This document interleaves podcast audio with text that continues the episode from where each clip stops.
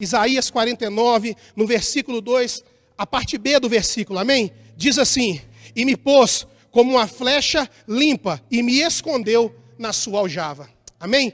Querido, o texto de Isaías 49 tem uma outra tradução que fala que flecha polida.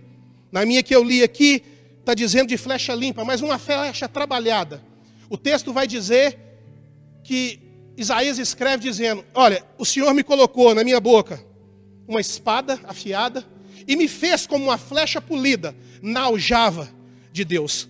Só que interessante que o texto já começa dizendo assim na parte B: e me tornou, ele me tornou uma flecha polida. O que, que isso quer dizer? Eu preciso fazer algumas considerações a respeito só desse princípio aqui da parte B do versículo. Ele me tornou em uma flecha polida. Ele me fez uma flecha polida. Primeira consideração: que aquilo que era não é mais, ou aquilo que deveria ser, quem olhar tem que enxergar uma outra coisa. É a primeira análise como eu e você temos que fazer, uma vez que o Senhor pôs a mão em nós. Quem olhar agora tem que ver que o status quo ante é diferente. Quem estava antes, quem era antes, quem falava antes, quem vestia antes, quem andava antes era outra pessoa. Mas uma vez que ele vai me tornar em alguma coisa e ele me leva para esse processo, eu preciso identificar de maneira clara, limpa, transparente que vai haver uma mudança. Primeira coisa que o salmista, o Isaías está dizendo aqui no versículo é: Ele me tornou, eu encontrei com Deus e passei por um processo de transformação.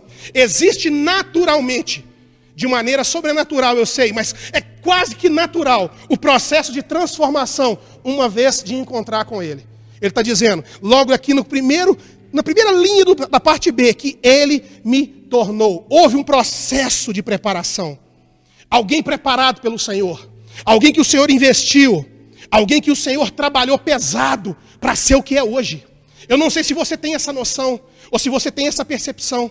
Às vezes a gente entra na rotina da vida, às vezes a gente caminha e vai vivendo e não presta atenção em alguns detalhes. Existe uma teoria do óbvio que é muito simples e muitas das vezes a gente descarta. O óbvio está aí justamente para nos lembrar que essa simplicidade, que essa tranquilidade, que essa natureza simples é que realmente muitas das vezes é que vai ser o importante na nossa vida. Ele está dizendo que há um investimento do Senhor na vida do profeta, na vida do crente, e que ele gasta tempo, recurso, preparando essa vida, eu, você, sua família, para se transformar no resultado que ele planejou. Tudo que eu vou pregar está em cima desse conceito da preparação que Deus faz, do investimento que Ele faz, de tudo que Ele dedica para mim e para você, para nos transformar nessa flecha polida que vai ter um destino. Não é transformar por transformar, vai me transformar para me colocar no lugar certo. Ele me transforma em flecha polida porque o lugar que Ele me espera é nessa aljava dele. Então, querido, antes de ser qualquer coisa, eu preciso entender que existe um processo de Deus sendo trabalhado na minha vida. O texto quer dizer que fomos transformados, que seremos transformados daquilo que éramos. Aí eu entendo o que o texto está dizendo quando fala assim: aquele que está em Cristo, nova criatura é. As coisas velhas se passaram. Eis que tudo se fez novo. Porque nesse meio tempo em que Cristo chega, um processo de mudança tem que ser gerado. Marco, mas você está pregando é básico demais, eu sei. É tão básico que é pouco vivido. É tão básico que as pessoas esquecem.